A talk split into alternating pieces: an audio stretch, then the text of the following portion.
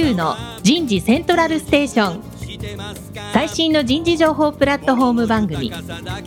日本最大級の人事エグゼクティブクラスのコンソーシアムの代表を務めシンガーソングライターとしても活躍する楠田優が有名企業の人事や人事をサポートする企業の方をゲストに迎えて第4次産業革命時代に我が国の人事がなすべきことを模索しながら情報提供していきます。この番組は株式会社アイプラグタレンタ株式会社株式会社ファーストキャリア株式会社 AW ステージの提供でお送りいたします日本の未来は明るいと思うなら楠田優の人事セントラルステーション。最新の人事情報プラットフォーム番組パーソナリティの楠田優です。えー、皆さんこんにちは。今日は東証マザーズ上場記念番組ということでですね、アイプラクさんが見事にめでたく東証マザーズに上場されました。田村彩の健康ポイント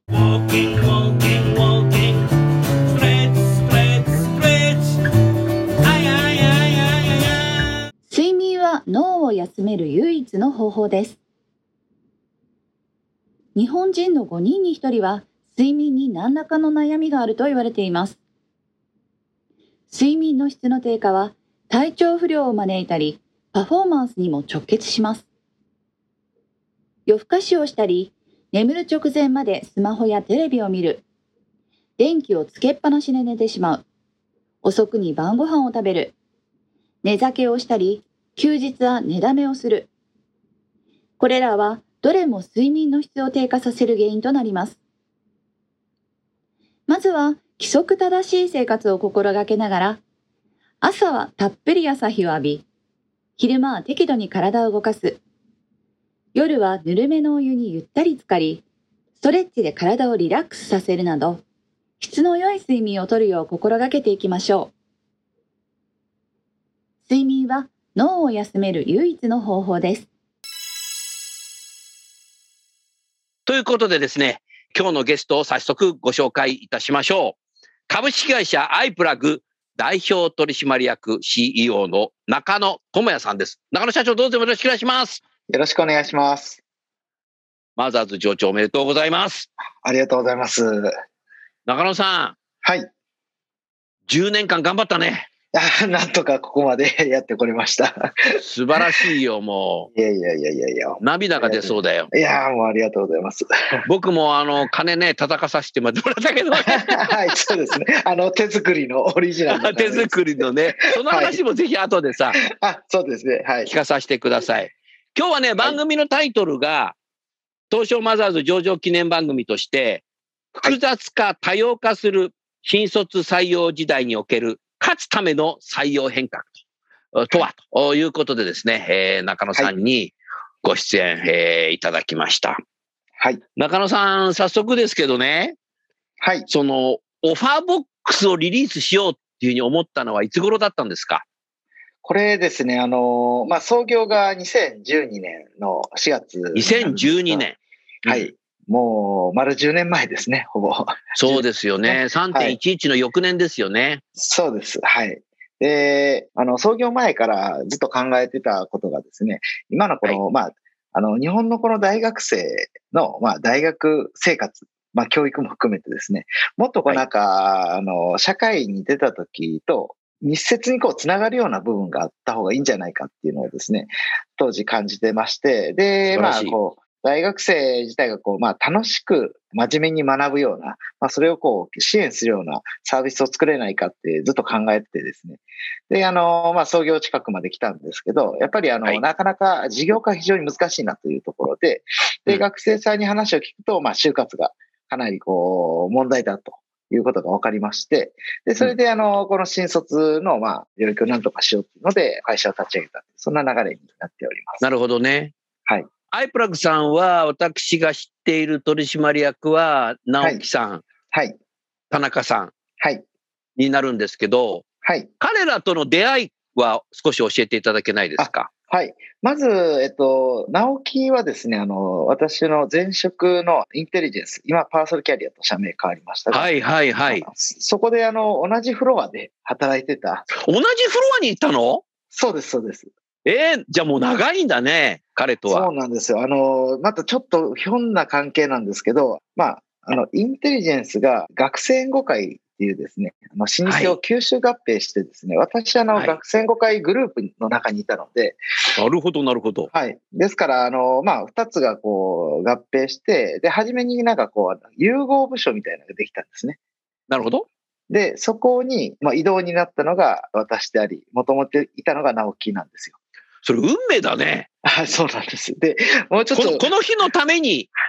そうか、そう、そうかもしれない。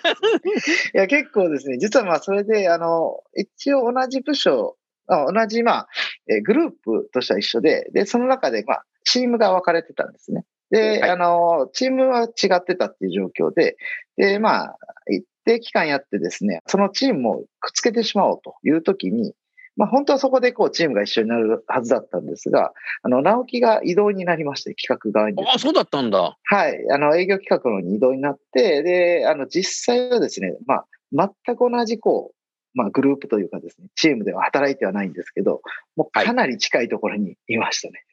なるほど。はい。田中さんは？田中はですね、あの、グロービス経営大学院に私がまあ2010年にあの入学したんですけど、はいで。その時の同期が田中になります。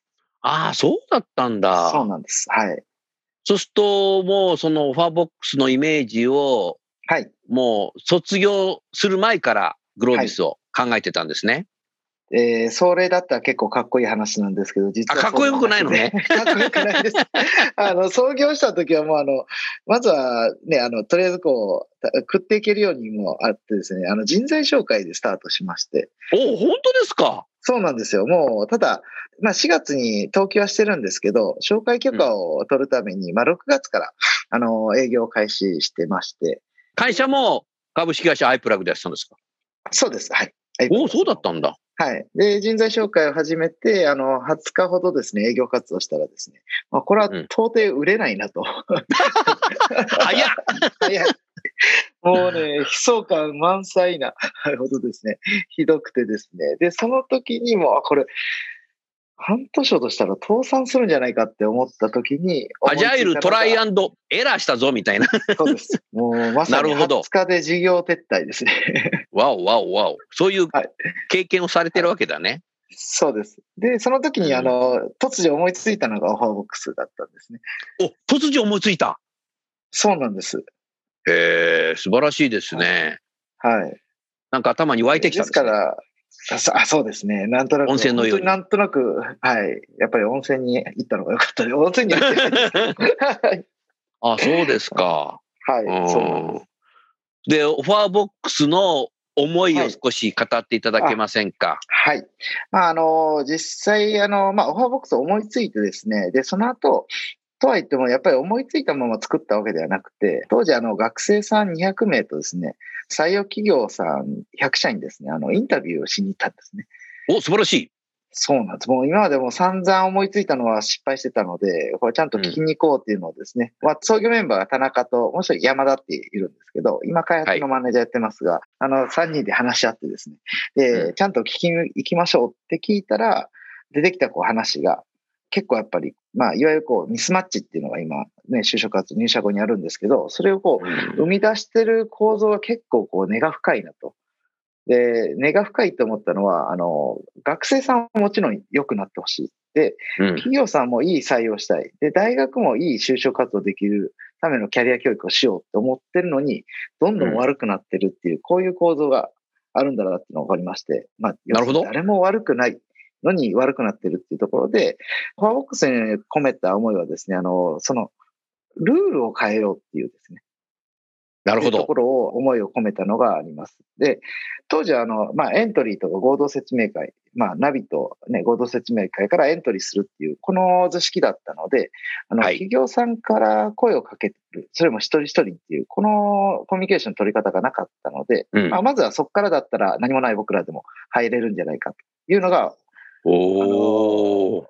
オファーボックスを思いついたところなんですけど、実際はやっぱりこう聞いてみると、やっぱりしっかりとしたこう、ある程度距離の近いところからコミュニケーションを始めたいとかですね。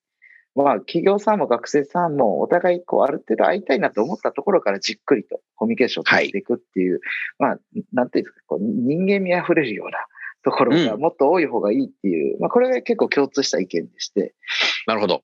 であれば、考えたのは、あの、愛すぎることのない世界ですよね。なるほどた。くさんいっぱい会えばいいっていうわけではなくて、やっぱりうんこう適正なレベル感があると思ってですね。なので、うんあの、濃いコミュニケーションから始める。さらに会いすぎないうん。ような仕組みにならないかっていうのが、実はオファーボックスにあの込めた思いになっています。なるほどね。そうするとね、足で通って情報を入手したじゃないですか、膨大な。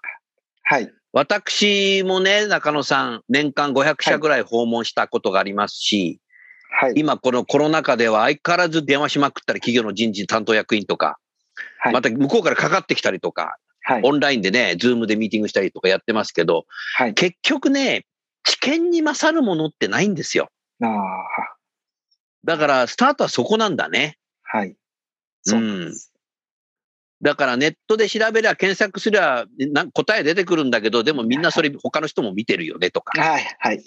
本に書いてあったこれだなと思っても、でもみんな本読んでるよねとか、はい。はい。自分で足で稼いで個別に聞いてった情報って自分だけの世界じゃないですか。はい。それはね、それに勝るものって実はないんだよ。はい。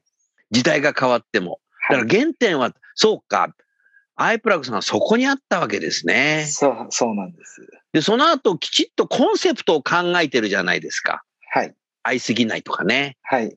うん。それがやっぱりすごいな。結局、アイプラグの会社名の由来みたいなものじゃないですか、それ。あ、そうですね。はい。もともとやっぱりずっとこうね、あの、プラットフォームでこうつなげることで何か社会の課題を解決して価値を創造したいっていうのが、まあ、僕たちが思ってきたことなので、まあ、社名もね、アイプラグでこうつなぐっていう。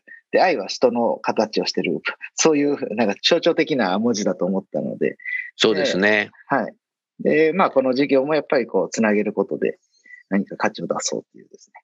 うん、そういうことになってます。さあ、そしてスタートアップ、初年度、はいはいオファーボックス、リリースして、どうでしたか、はい当時？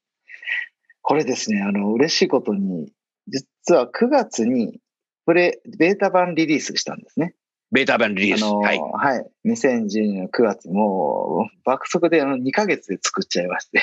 すごいですね。はい。で、ベータ版だけリリースしたら、9月の13日から、あの、連日新聞に載ったんですよ。え、そうなの？そうなんです。もういきなり、ねあの、新聞に載ってですね、そこからもう5連続ぐらい、いや、4大新聞載ったりとかしてですね、うん。これはもうね、あの、個人的にはこれ大成功だと思ったんですが、実は、大成功だと思う。はい、しっかりオチがありまして、やっぱりそんなに甘くはなくてですね、あの、実際に、あの、サービス、こう、思ったコンセプトがあったりとか、世界観があったりしてですね、で、企業さんも学生さんも、こう、期待いただいて登録いただくんですけど、やっぱり全然使われてないんですよね。例えば、なるほど学生さんはプロフィール全然入れてないですし、うん。企業さんはどういうコミュニケーションを取っていいかがわからないので、うんあ。の、僕らはただコンセプトを思ってるだけで伝えきれてないわけですから、そうするとシステムはできたけど、中は空箱。空箱ですね。全然オファーが流通しないっていうですね。さあ、どうした？そっから。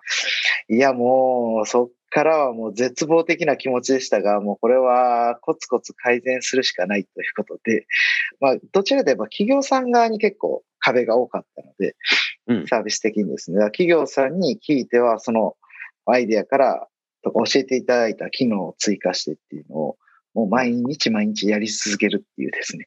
うん。っていう日々が、実は今もなお続いてるって感じです。今もなお続いてる。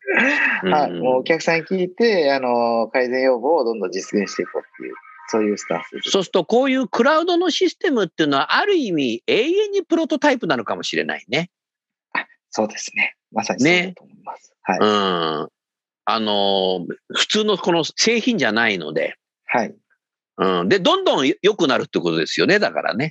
そうですね。よくなるはずです。製品だと買った日が一番新品でいいんですけど、どんどんこれ劣化していくんですけど、はい。クラウドシステムは買ったらどんどん良くなるっていうはい。ことですよね。そうです、なるほ。どな。そういう中でね、初年度はい。終わって、はい。いけるなって思ったのは何年後ですか？えっ、とですね、あのー僕個人の主観でいくと、あの、リリースした日にですね、たくさん学生さんの登録があったので、いけるとは思ってたんです。あ、もうその日にいけると思った。はい。すごい楽観主義なので、うん。新聞載った時もいけると思ったわけだ。いや、もうこれは絶対行くだろうと思ったんですけど、感覚的にはものすごい真っ暗な洞窟にですね、むちゃくちゃ遠いところに光がポッツンって見えてるような感じで、その、あっこに行けばうまくいくけど、距離感が全然つかめないっていうですね。なるほどそ。んな日々ですね。ですからもうん。う2年半はもうずーっともう売り上げも全然上がらずにですね、うん。もうお金もどんどんなくなっていって、もう本当に危ないみたいな日々が 続いておりましたが、けどかそうなんだ。資金ショートしたら大変だもんね。ああ、もうギリギリまでずっと言ってますよ。もう何回もありましたね。ねでも今の話聞いてる中野さんはもう絶対成功するんだっていうような、その考えがぶれてないですよね。ああそこはもうね、あのーやっぱりあの正直、その、リリースした時に学生さん、企業さんのこう期待の反応がすごい良かったんですね。良かったわけだから、それに期待に応えようと。はい。っていうのと、あのーすごいね、アドバイスいただけるんですよ、企業さんから。どんどんこんなんつけたらいい、こんなんつけたらいいとかって、そんななんか愛してもらえるようなサービスが目の前にあってですね。で、うんそれをこうスピーディーに作ったりと改善する仲間がいるっていう、この状況以上にいいことって、次もしね、事業を変えた時でも、これ以上のことは起こるんかなっていうのがずっと思っててですね。うん。なので多分、この延長上には多分、こう、うまくいく未来があるんだろうって、もうずっと思ってましたね。そうすると、企業から、または学生さんからのいろんなアドバイスで、はい。それに助けられて、はい。どんどんどんどん良いものに完成していったわけですね。そうですね。本当に、あまさにー。まさにアイディアのオープンイノベーションじゃないですか。ああ、そう、言っていただくとですね。結構ですね、あの、例えばオファーボックスの中で、こう、代表的な企業さん側の機能で、あの、検討中っていうボタンがあるんですよ。で、おお、あるんだ。はい。で、その検討上を押すと、学生さんに検討されてますっていう表示が出て、学生さん側から、今度あの、興味があったら、あの、会いたいですってボタンを押し返せるやつがあるんですけど、へこれ。これですね、あの、初期の企業さんと学生さんのアイディアなんですけど、えそうなんだ。はい。未だに今もあるの？もう今もめちゃくちゃ使われてます。それ検討中って押されたら、なんかドキッてしますよね。だ そうですね。もう、あ、そうなるほどと思ってて、そういうのがね、実はもう、つぶさ、もうめちゃくちゃありますね。お客様、神様だね。はい。もう本当ありがたい。アイディアの宝庫ですよね。はい。それはやっぱりベンチャーは少ない人数でやってるから、はい。もうお客様の学生さんの脳みそも借りて、はい。一緒に新しいこういうね、サービスが、はい。あーできていくっていうことですね。はいはいなるほどな。素晴らしいね。今現在ね、はい。アイプラグさんは、はい。経営陣、社長入れて何人いらっしゃるんですか？従業員は141なので、経営陣を入れると大体150人ぐらいですね。増えましたね。そうですね。だいぶ増えましたね。うんそれじゃあですね、中野さん、この後、新卒採用は受け身から能動的な時代への話をはい。聞きたいんですけど、はい。ここでですね、はい。マザーズ上場記念のご祝電が届いてますので、そうですか。ありがとうございます。私から呼び上げたいと思いますので、はい。読んだ後反応してくださいね。あ、はい。わかりました。記者の東証マザーズへの上場を心からお喜び申し上げます。中野さんのリーダーシップと社員の皆様のご努力の賜物と深く敬意を表します。今後のますますのご発展を心よりお祈り申し上げます。タレンタ株式会社代表取締役社長兼 COO 田中義則さんからいただいております。いやー田中さんありがとうございます。嬉しいですね。続きまして、マザーズ上場おめでとうございます。アイプラグは真の意味でビジョンと行動が一致した類まれな企業だと思います。これからも応援しています。ちなみに私は IPO 公募に応募しましたが、落選しました。残念。立教大学キャリアセンター、林義友様からいただきました。はい、先生ありがとうございます。当たらなかったですね。面白い。ありがとうございます。この度は東証マザーズ上場おめでとうございます。オファーボックスとの出会いにより、ダイバーシティ社員比率拡大など、弊社の人材開発は飛躍的な成果を上げました。弊社の未来の自動車にこのエッセンスが加わります。多大なご尽力をいただいたことに改めてお礼申し上げます。今後のますますの発展を記念いたします。三菱自動車工業株式会社人事本部人事戦略部タレントマネジメントマネージャー有吉新作様よりいただきました。ああ、ありがとうございます。なんかもう、どワクワクしますね。そういう車の 未来をっていうのは。本当ですよね。はい。嬉しいです。マザーズ上場おめでとうございます。社長、経営層、社員の皆様の思い、努力の賜物ですね。これからのますますのご発展を記念いたします。プロフューチャー株式会社代表取締役社長、寺澤康介様よりいただいております。ありがとうございます。いつもあの、すんごい大きいお酒をもらえるんで。今回もそうなの？はい。でも私自身は中野さんは寺澤さんから紹介してもらったよね。あ、そうですね。はい。それで名刺交換したね。はい。そうなんです。一番最初ね。はい。さあ、続きまして、この度のマザーズ上場おめでとうございます。未曾有のコロナ禍環境ですが、前回の対談では貴重な情報共有ができました。次世代の日本を支える若者たちの貴重なキャリア選択の一つの就活とは、決断の連続です。その仕組みづくりについては、さらに我々大学側と企業側と連携を図り、働く原動力の貴重な若者が迷わないような社会にしていきたいですね。記者のさらなる発展を記念しておりますとともに、コロナ禍が明けたら再開を楽しみにしております。追伸。今年は一緒にテニス懇親を行いましょう。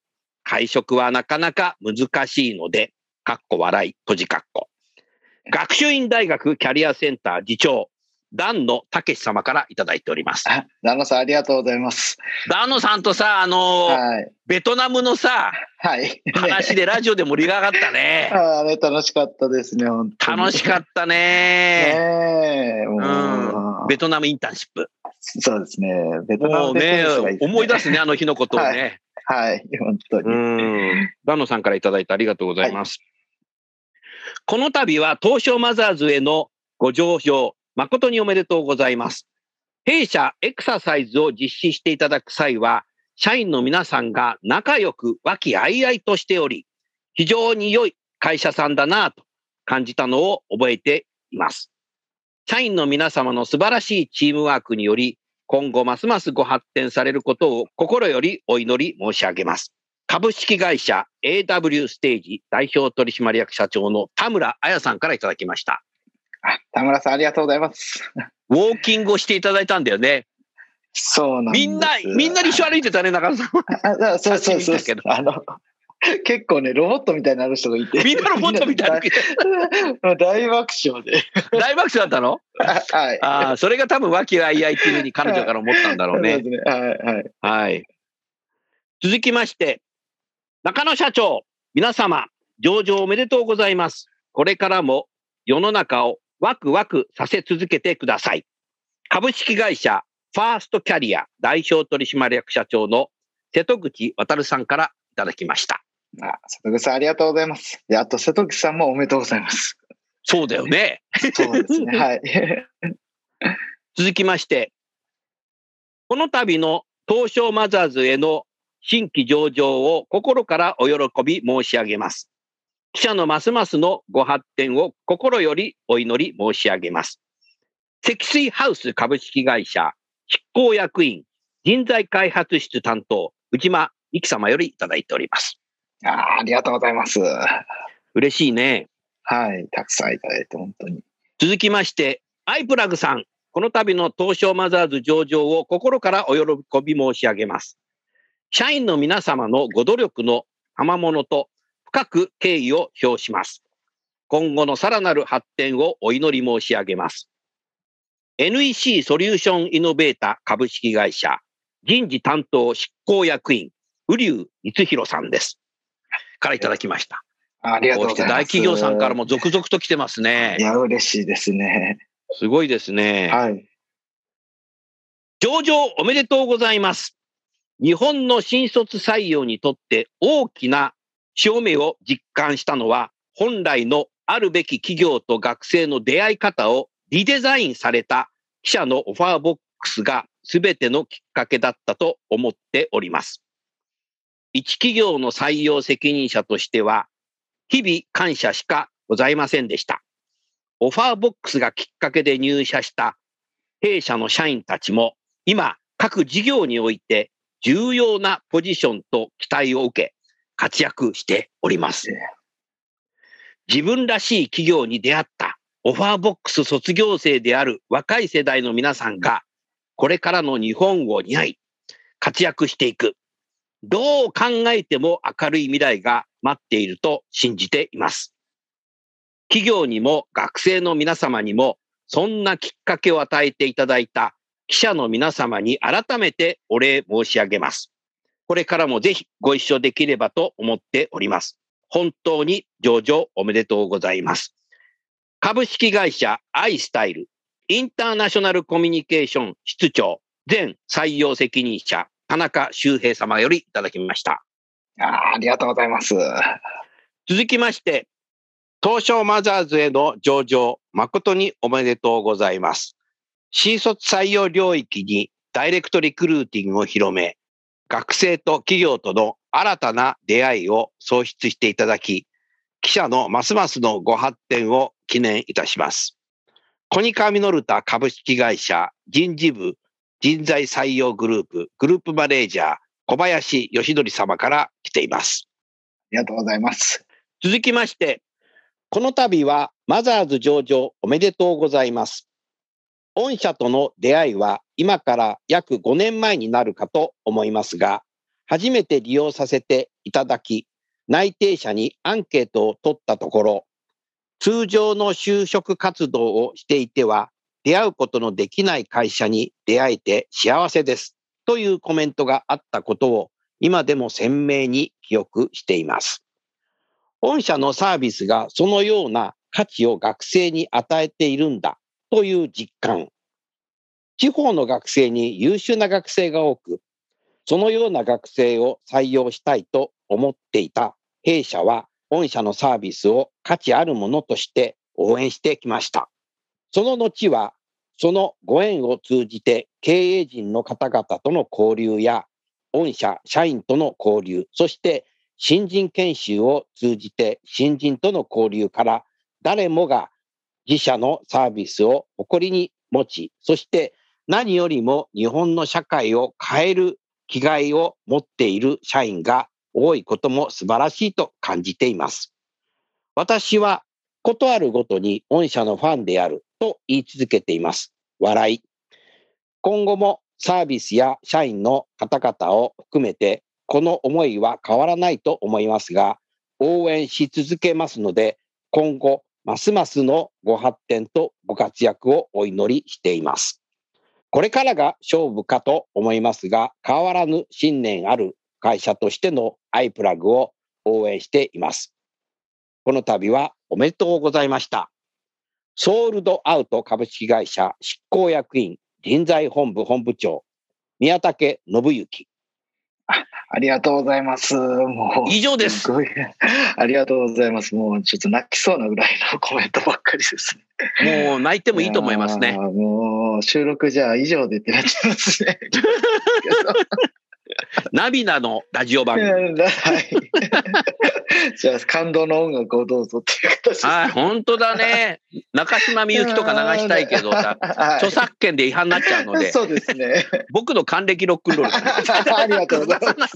曲が合わないわ、みたいな。いいやや、でもみんなね、すごい嬉しいですよね、これだけ。はいだってさ、企業様から来るし、はい。それから大学のキャリアセンターから来るし、はいはい。それから人事のね、あらゆるサポートの企業の方からも来ていて、これはね、社会的にもね、すごい期待されているはい。っていうことだと思いますね。はい。しっかり頑張っていきます。さあ、それでは元に戻ってですね、はい。次のテーマです。新卒採用は受け身から能動的な時代ということで、その辺なんかこう、中野さんのメッセージをぜひお願いしたいと思います。あありがとうございます。あの、実際ですね、あの、これ、私、まあ、前職、まあ、学生援護会グループにいたときに、あの、雑誌の時の、あの、200円とかで売ってた時のリューダを販売してたんですね。はいはい。はい。で、それが、あの、インターネットに変わる時期に、私、まあ、24歳、5歳だったんですけど、うんあの、当時ですね、それがインターネットに変わった時に、あの、1通ずつ送る仕組みがあったんですね。おお。ただ、あの、もうサーバーもですね、かなり負荷がかかりますし、通信も遅いので、その機能っていうのもすぐなくなってしまうんですよ。なるほど。で、私、あの、その時にこう担当してたエリアが、あの、兵庫県の姫路市ってなかなかですね、あの、はい。効果が出にくい、あの。ところで、なのに、あの、機械系のエンジニアの採用してる企業さんのお手伝いをしてまして、はい。で、実はその時にですね、その一通一通送るやつだけ採用実績が出た経験があるんですね。なるほど。はい。で、結局、その時のやっぱ経験がもう、あの、思いついた時に、まあ、ちょっとこう、フラッシュバックしたような感じだったんですけど、うん。やっぱりあの、なんだろう、コミュニケーションのこう、一番最初のスタートってすごく大事な世界かなと思っていまして、これははい。多分、あの、学生さんから企業にエントリーするときもそうだし、まあ、企業さんから学生さんにこう声をかける、まあ、オファーするときもそうなんですけど、いうんかにこう、能動的にこう心を込めて話しかけるかっていうところが非常にこう大事になってくる、そんな世界になるというふうにあの考えてます。なるほどね。誰に、こう、誰に声かけるかとか、あーっていうようなとことか、その声をかけるためのこう手段としてのこうツール、まあテクノロジーはどんどん発展していくと思うんですけど、うんなんかその声をかけるときのかけ方とか思いのところって、これは人間しかできないところなので、おっしゃる通りですねそ。こをはい。そこをもっともっとこう大事になんか発展させていくっていうところが、まあ私たちすごく思ってることですし、なんか本来こう、なんか人間のあり方というか、ちょっとね、私若干そういうちょっと古風な考え方を持ってるところがありまして、いえいえ、とんでもないですよ。なんかあのーまあ、い田舎育ちだったんで、よりこう人口が少ない世界だったんですけど、なんか、たくさんの人に会うことはそんなにない世界だったんああ。けど、一人一人の会話ってこう、温かみがあってですね。まあ、全員知り合いだしっていうところから、これ、あの、まあ、都会に出てくると、たくさん人がいるので、あそうね。の、結構こう、温かみがちょっとずつ薄れてですね。いろんな人うん数多く喋っていくってなった時に、なんかどっちの方がいいかって比較するよりは、なんかたくさんいる人の中でも温かくコミュニケーションを取れるような世界を実現できた方がいいんじゃないかっていうふうに思っててですね。まさに就職活動のこう課題っていうのは、あの雑誌の時代から僕仕事をしてたので、こうんうネットに変わって、で、ネットだとこう無限に話しかけれるような気がするので、まあ、どんどんエントリーをすると。で、会話が薄まっていく。うんではなくて、やっぱりこう、えー話したいなと本当に思った人にエントリーするとかオファーをする。うんそこを、やっぱりこう、能動的にあの探しに行って、やっぱりこう、能動的な考えがあるからこそ、なんかね、温かみのあるメッセージが、あの、コミュニケーションが取れるんじゃないかなと思うので、まあそういう意味での、こう文化のこう変化っていうのが、まあ今後より一層こう重要度が上がってくるんじゃないかなっていうふうに考えてうん。まあ、今のはね、中野さんの思いなんでしょうけど、よくよく考えるはいとこれ哲学ですよね。うん。ます。あ、そうなんやはり、起業家、はいあーとしては、やはり思いとか哲学をぶれずに持ち続けることっていうのは、非常に大切だなっていうのはなんか教科書的なことを言っていますけど。実際に中野さんがそうだったっていうことで、はい。これはね、多くのこれからの起業家はいにもね、影響を与えることもあるでしょうし、これだけね、ダイレクトリクルーティング新卒市場ということで、最初にこう IPO されたっていうことで、本当に世の中、市場が、社会が変わりそうですね。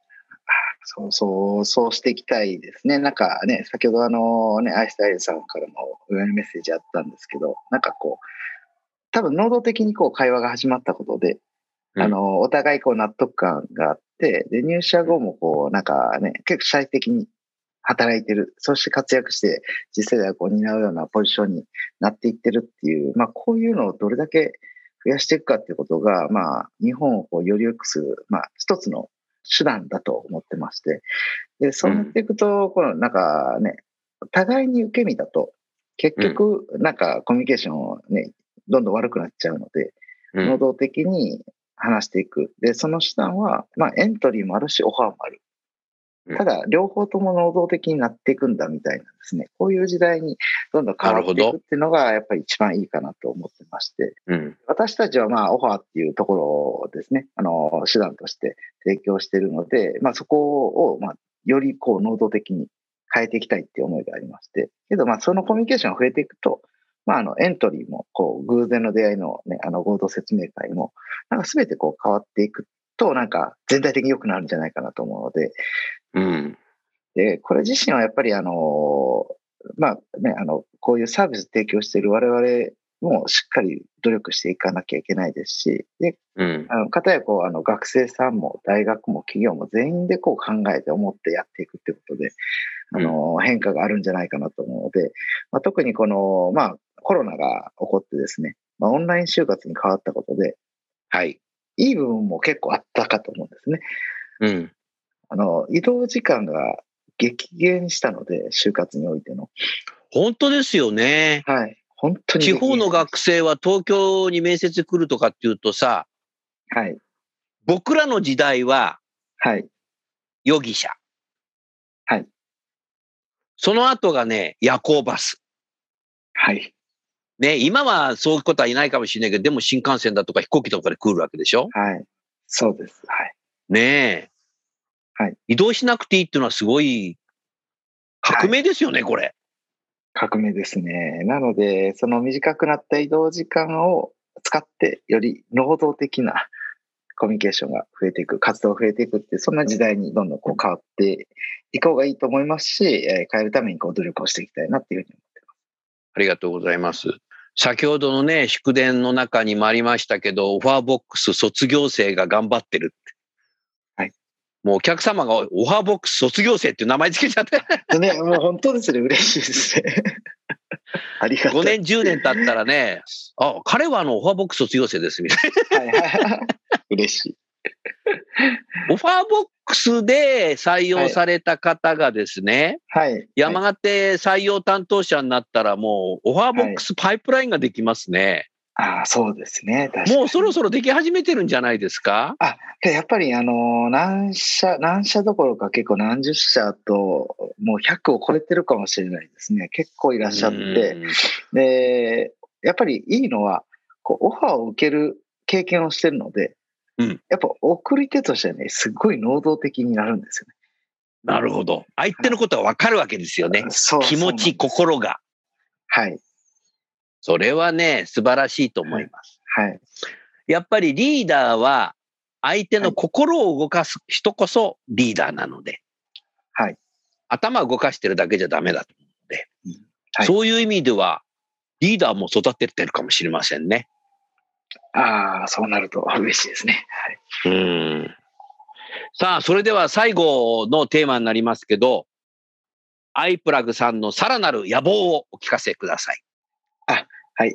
あの、まあ、やはり私たちもあのね、こう、つながりで世界をワクワクさせるっていうことと、まあ、この、あの就職活動、新卒採用の、まあ、ミスマッチをこう改善していくっていうことをずっと掲げて事業を展開してまして、で、まあ、上場したからといって、あの、正直、全然まだ世界は変わってないんですね。何も解決できてないので、やはりここに対して、あの、もっともっとこう積極的に活動していこうというふうに、あの、考えています。で、実際やっぱりこの、今回コロコロナが起こったことによって、オンライン就活が始まって、で、コミュニケーションの前提のルールが大幅に変わったっていうところは、すごく大きなこう、チャンスと捉えてまして、うん。あの例えば、あの、い今でだったらですね、あの、就活で場所を動かすって場所を動かなきゃいけないってさっきのお話ですけど、もう一方で、あの、選考のところも結構こう、全部俗人的にやらざるを得なかったっていう、うんうん。1対1でこう密室で面接するっていうところが、オンラインだったら、あの、いきなりこう面接官がね、複数入る、もしくは1対1でこう話してても、後からビデオで見るとかっていうことも全然可能になってきたと思うんですよね。そうですね。はい。ですから、この、まあ、今までなかった、こう、まあ、あの、選考のところがオンラインになることで、かなりこう、あの、進化することができると思ってまして、うん例えば、あの、えーまあ、私もそうですけど、面接の時の質問が下手くそだから、うん学生さんのことがよく分かってなかったとかですね。うんうん。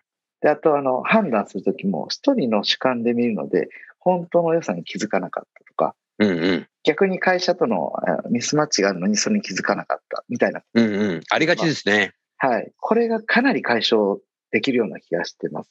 おお、で、それはでもすごいことですね。はい。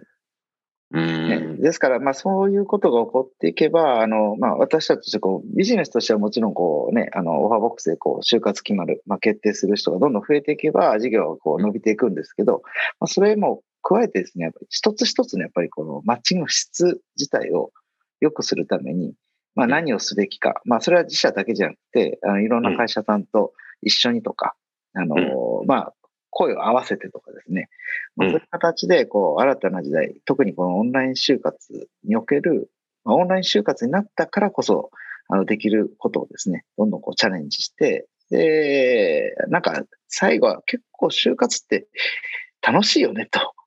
なるほどもですね、あの、いうような時代が来るんじゃないかと思ってるので、まあ、それに向けて、ここからですね、こう、全力で頑張っていきたいなっていうのが、大きな野望になっております。ああ、素晴らしいですね。ありがとうございます。はい。あのーちょうど IP をされた2日目でしたかね。はい。あのー中野社長の東京のオフィスにね、あお伺いしましたけど、はい。はいあの日、あのー上場2日目で、アイプラクは4177なんだね。あそうです。あのー公開価格が2620円の2.29倍の相当する6000円で初値がついたって、そうです。ありがとうございます。すごいですよね。いやー、もう、これだけ期待いただいてるんで、もう絶対答えないといけないなというふうに考え本当ですよ。はい。僕はね、中野さんが素晴らしいなと思ったのが、あなた手作りでさ、はい。あの、東証の鐘を作ったじゃないですか。そうですね。あの、等身大の180センチあるんですけど。あれ、東京と大阪にもあんの？あそうです。東京と大阪とですね。で、あと、えっと、4分の1ぐらい、60センチの、あ3分の1スケールですね。60センチのあミニ版がですね、あの、5つありまして。そうなんだ。はい。あの、名古屋のオフィスと、あと、あの、グループ会社の、あの、イーファルコンにもですね、はい。はい、おあの、お送りして、で、あとはまあ、うん創業メンバーの家族にもプレゼントしようっていうので、ちょっといっぱい作ってですね、はい。中野さんのやっぱり素晴らしいのは、その社員の心もね、はいえー一緒になってるなーっていうふうに思うところですよね。はい。ともすると自分だけが東証行って金鳴らして終わりみたいな感じになっちゃう可能性があるんだけど、はいコロナ禍でなかなかね、それはできないので、はい。そういうのを自分で作ったんですよね、あれね。ある、金とか売ってんですね、あれ。あそうですね。もう全部探して、で、あの、実際にあの、大阪のベンチャー企業で、あの、DIY ってこう手作りのやつうんそれを、その文化を広めようっていう会社があるので、うんそこの社長に連絡して、ちょっと僕一人で作るんで、あの、手伝ってくれへんかな、みたいな。そういうことなんだ。そうなんですいい知り合いがいましたね。そうですね、手伝ってくれて。うん。あれはね、すごい。なんかこう、ちょっと考えてたのが、あの、うんまあ、結局、あの、緊急事態宣言がね、延長になって、あの、うん鐘鳴らすセレモニーがなくなるっていうのが決まってですね。うんで、なんか、もうそういう、起こったことは仕方がないんですけど、ないんだったら、あの、作ればいいとかですね。なるほど。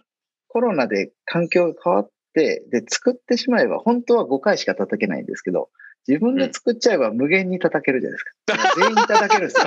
そっか、あれ5回しか叩けない。あ そうなんですよ。じゃあ、全員叩く、全員叩ける方がいいんじゃないかと思ってですね。まあ、そういう意味合いで、まあ、あとは、あの、やっぱり、ノリ重視でワクワクしてる方が楽しいんで。しかもだって僕も叩いちゃったからね。あそうですね、一緒に。あれさ、思ったよりいい音するよね。あそうですね、はい。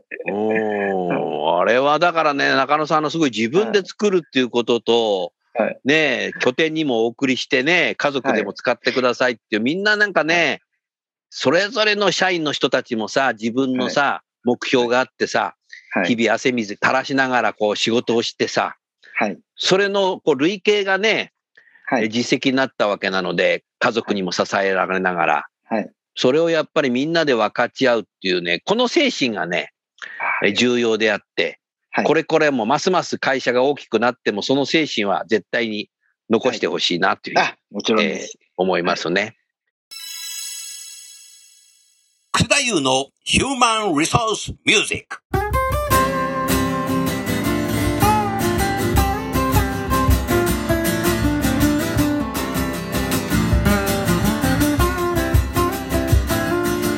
今日ご紹介する曲は、私のサードアルバム、時代は変えられるの中から、7曲目に入っている Way Way Way。この曲は、今、企業の中では、ウェイの浸透、理念の浸透、一生懸命やってらっしゃると思いますが、それをイメージした曲になります。それでは早速聴いてみましょう。ウェイ、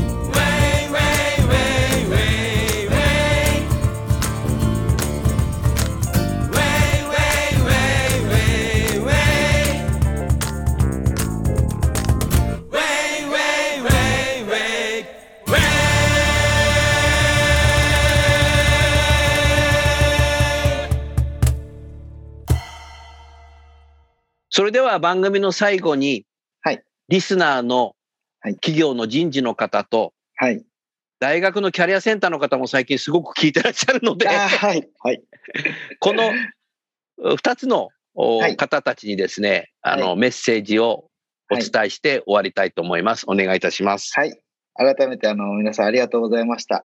あの、やはり、まあ、あの、私たちが上場したというよりは、もっと重要なのは、このコロナで、あの、オンライン就活に変わって、新しいこう時代が来てるんだなっていうふうに考えてます。で、誰も見たことのない、まあ、その時代だと思うので、それに向かって、まあ、変化が大変なのは全員一緒だとは思うんですけど、けど多分より良いこう就活を作る最大のチャンスだと私は思ってるので、まああのみんなでこうアイデアを出しいながらですね、あの行動しながらなんかそういったのを、あのまあやっぱり学生さんが就活楽しみだっていうですね、そういう声がもっともっと増えるように、なんかこれをきっかけにですね、あの変えていきたいなと思うので、ぜひあの、まあいろんなあのアイデアまたいただくと私たちはすぐ チャレンジしていきますので、ぜひあの一緒にですね、変えていきたいなと思っております。引き続きよろしくお願いします。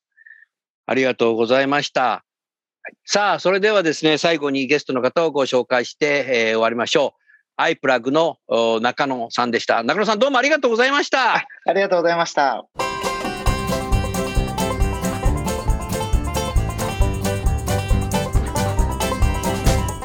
今日の番組はいかがでしたか？